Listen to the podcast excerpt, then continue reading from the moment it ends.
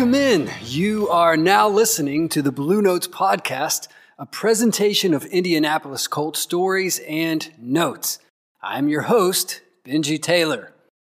We're back, back in West Virginia after a mighty two week vacation. Well, vacation might be a liberal term to use to describe the castigation that I experienced. My wife and I took our three sons to the beach for two weeks. what in the world were we thinking? Every minute of every day was a sandy, sweaty heap of work. I loved it. I loved it, but it was work, man. Work, work, work. Then we were home for two days before traveling to Carmel, Indiana for Colts training camp, and now back to the Mountain State to gas up the podcast. Gas it up. It's nearly been a month since our most recent episode, so we've got a lot to discuss. Colts, as mentioned, are in camp. Zak Keefer once again broke our hearts, and I might even squeeze in a bold take or two before my time expires. Stay with me, Colts fans.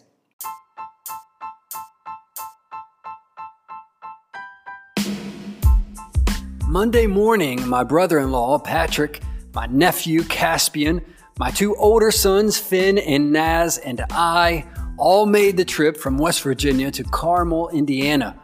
We spent the night there and attended Tuesday's session of the Colts training camp. It was the team's first session in full pads, and it was my first trip back to Westfield since 2019. Patrick and I attended camp three years ago without our kids, and I remember that trip very well. I hate to mention this, but you'll remember that Andrew Luck was the presumed starter that season. He was there at Westfield. We saw him in the red jersey, fielding questions after practice, but he didn't participate in practice. And just a few weeks later, to our shock and sadness, Andrew Luck retired. I bring this up not to dash salt on the knife and regash an old wound, and not just because my trip back to Westfield reminded me of how much has changed in so little time. No, Andrew Luck has been on my mind, of course, because of Zak Keefer's podcast series with The Athletic. The six episode dig, simply titled Luck, takes listeners back through the tragically shortened career of the Colts quarterback, our beloved Andrew Luck. The series was published to podcast outlets July 11th. I saw the announcement, was instantly intrigued, but I wasn't sure I was ready. In fact, I was certain that I wasn't but I couldn't resist. July 11th, Zak Keefer announced the publication of his new project. I messaged him straight away and said that I was pumped, but not emotionally ready. I don't know Keefer personally, we have never met, but he was gracious enough to respond and he wrote exactly this I totally get that, but there's a lot more to it than the end. He's a different dude, tried to capture that. And he was right. There is more to it than just the end. The series adds nuance and context. It is a splendid work, and Zak Keefer accomplished perfectly what he wanted to do. He leads the listener through the battle, the injuries, coaching changes, rehab, marriage, and finally brings us to the teary eyed and impromptu press conference in which Andrew confirmed what Adam Schefter had already announced to the world. The series provides all of that, but the problem is that the ending doesn't change. We know how it ends. Andrew retires from football. The Luck podcast does well to build Andrew a good motive, and it really is a splendid work of narrative journalism, but I don't think you'll feel any better after listening. It's one of those things where the details just don't help all that much. After six good hours of trudging through the past, when I reached the moment I knew was coming, I was crushed all over again. I hate to admit it, I was. I was running through Ritter Park here in Huntington, coming around on my third or fourth mile. Keefer narrated the retirement, the Schefter tweet, the home crowd boos, the broken quarterback at the podium. And as my shoes scuffed over the light gravel path, tears began to stream down my cheeks, and I had to stop and break pace. I felt the sharp sadness all over again. I don't want to oversell it, but the pain was palpable. You know, I felt sadness first for Andrew. I didn't know the guy, but we all felt like we knew him, especially after Keefer had taken us through his entire career. He was our guy. And I was sad to see all of his potential dismantled over those final three seasons. The shock of his retirement was just unthinkable. Imagine Patrick Mahomes or Josh Allen retiring tomorrow. It would be exactly that. Mahomes already has a Super Bowl, so maybe Allen is a closer comparison. Josh Allen has made playoff runs, and every human football fan expects Allen to make a Super Bowl appearance in the next few years. Regardless, we do expect him to play 10 or 12 more seasons with the Bills. That was Andrew's trajectory, certainly before the injuries. Along with that, though, I wasn't just sad for Andrew, I was selfishly sad for me. This was the player I had come to love, maybe even more than Peyton, if I can admit that. He was unique and nerdy, yet tough. I had accepted the transition from Peyton to Luck and was ready for a new decade of Colts success. But what cut deeper was what his leaving meant for me, for all of Colts fans. Keefer reported this well. Andrew left the game knowing he had another life to live, and selfishly, that burned. That burns because this is my life. I'm still here. We're all still here. So many other players in the league need football, they're desperate for it. But as good as Andrew was and as competitive as he was, he didn't need it. And he didn't need us. I felt that when Andrew explained his decision at the podium that August night, and Keefer's podcast series brought back those same old pains. If I'm honest, it was a stark realization that Andrew is just a much better man than I am. He can go and do brilliant things and leave behind this game I love so much. Let me say one last time the Luck Podcast series is splendidly done. I would recommend it to anyone, whether a Colts fan or not. Straight after finishing it, I wrote that it was everything I wanted and didn't want at the same time. It's true, but I would still recommend it. But for those of us who followed Andrew's career closely, I wouldn't say that we really learned anything new. And sadly, the ending, although it's not just about the ending, the ending is still the same. Context doesn't change reality. He still retires at the end. Okay, let me please digress. I need to digress. We traveled to training camp and saw the Colts in full padded action. It was awesome.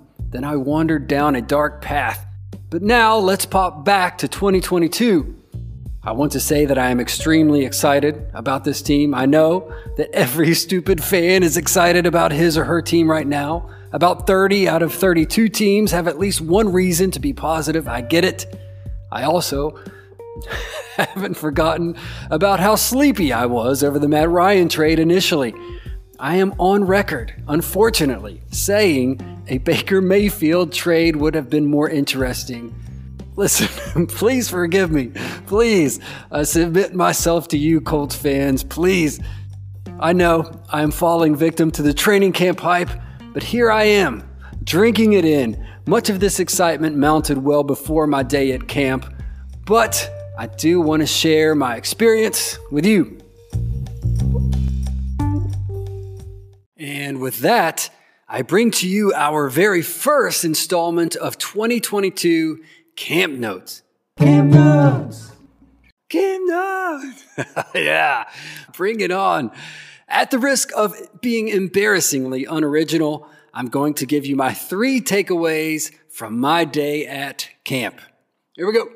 All right, number one, the sheer size of these players. Now, listen, I rarely get this kind of access to the players. I have been to several games at Lucas Oil Stadium, and I've sat at seemingly every section in the in the building, except for the one you got to pay a lot for. What's that? The club level? Yeah, I don't sit there, but all the other ones, you know.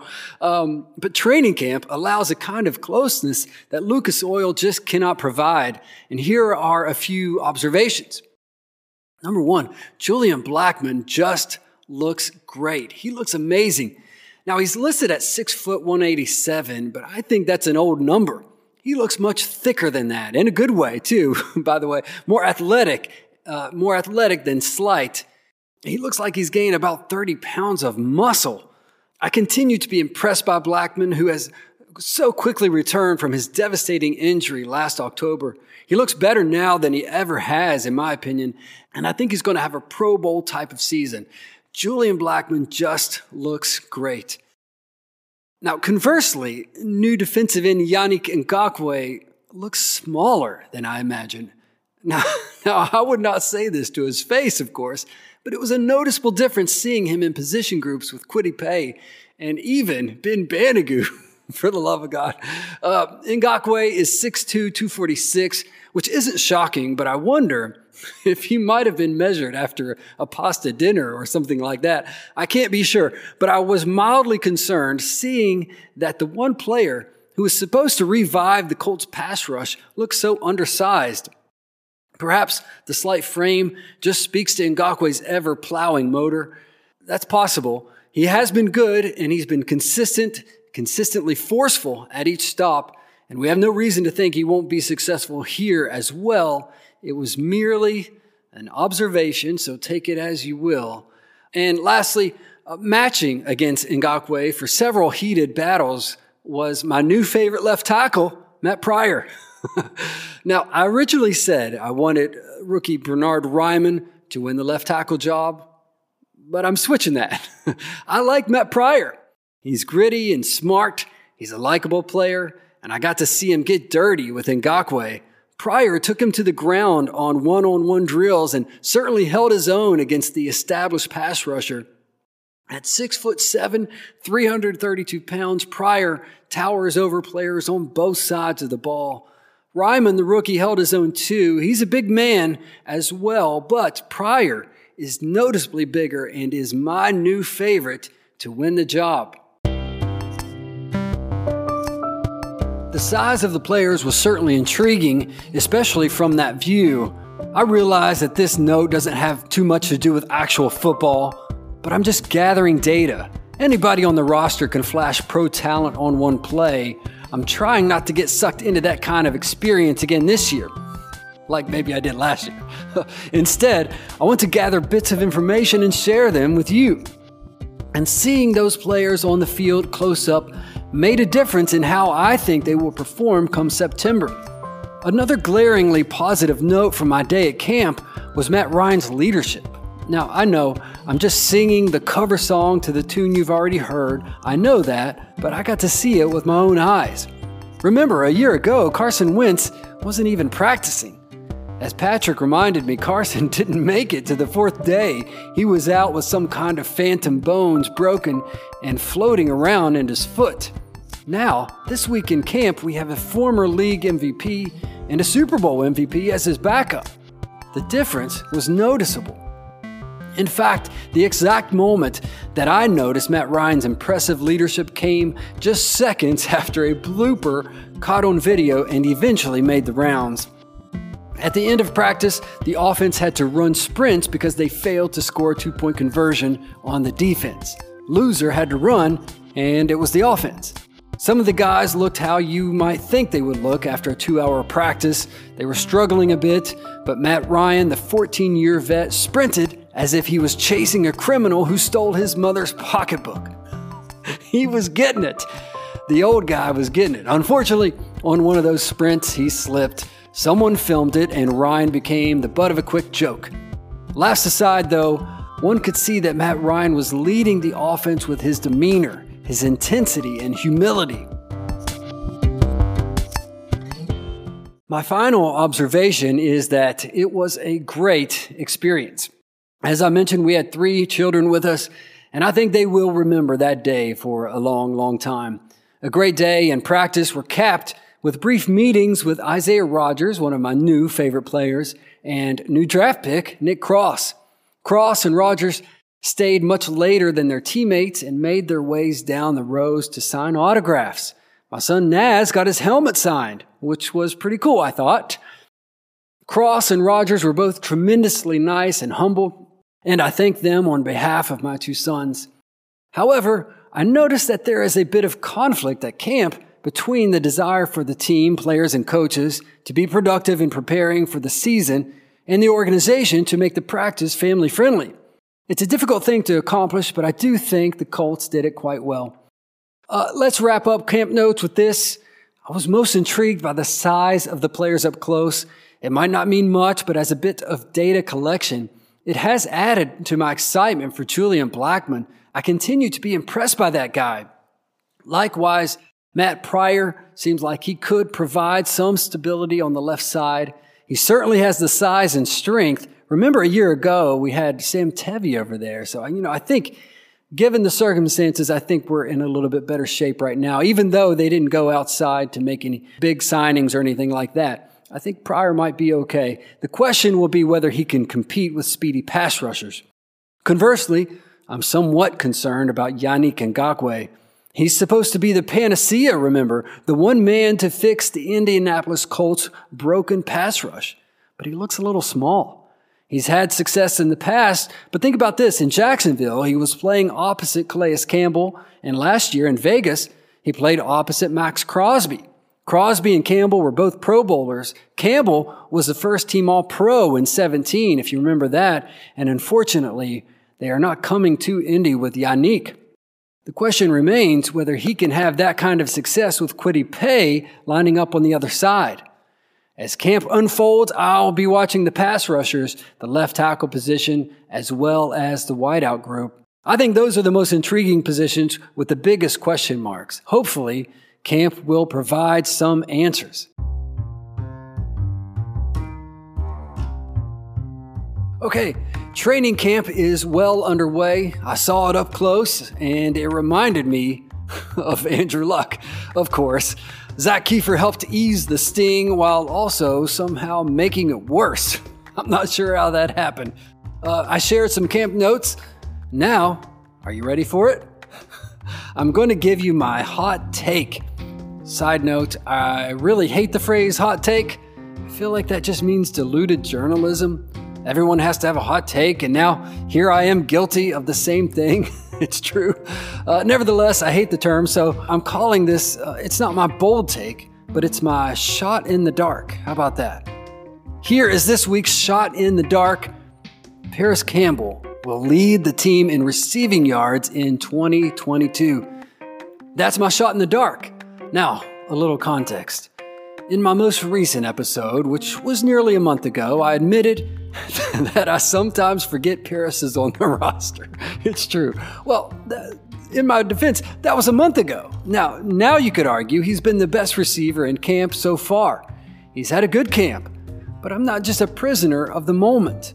I'm also not saying that he's the best receiver. MPJ is clearly the best wideout on the team, but Parris doesn't have to be the best, he just has to be the favored receiver. He also has to stay healthy, but we'll get to that. It's been well documented that Campbell and new quarterback Matt Ryan have thrown together privately several times before and after OTAs, and then again before camp. They have an early connection, which is obvious, it's been seen and documented. My guess is that the older quarterback will target the middle of the field and pass catchers closer to the line of scrimmage. I'm not saying that he can't go downfield, and I think he will selectively, but Matt Ryan is a smart guy. As the coaches keep telling us, he'll take the layups, and I think that means more targets for a guy like Campbell. Of course, he has to stay healthy. On the one hand, that seems like a miracle at this point. I know that. But on the other hand, I'm thinking certainly his luck has to change eventually. So, why not now? My shot in the dark within Colts fandom is more like a flick with the nightlight on. I get it. It's not a shocking take, in other words, but I feel like the national media has forgotten about Parris Campbell. Like I said, I almost forgot he exists. Uh, he's being overlooked, and I think he's going to surprise some people this year. So let's close with this.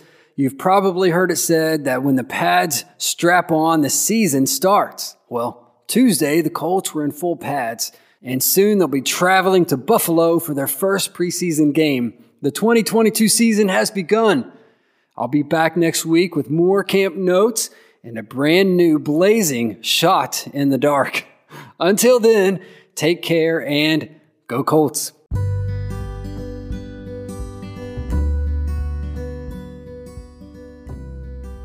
This was a presentation of the Blue Notes Podcast. I'm Benji Taylor. Thanks for listening.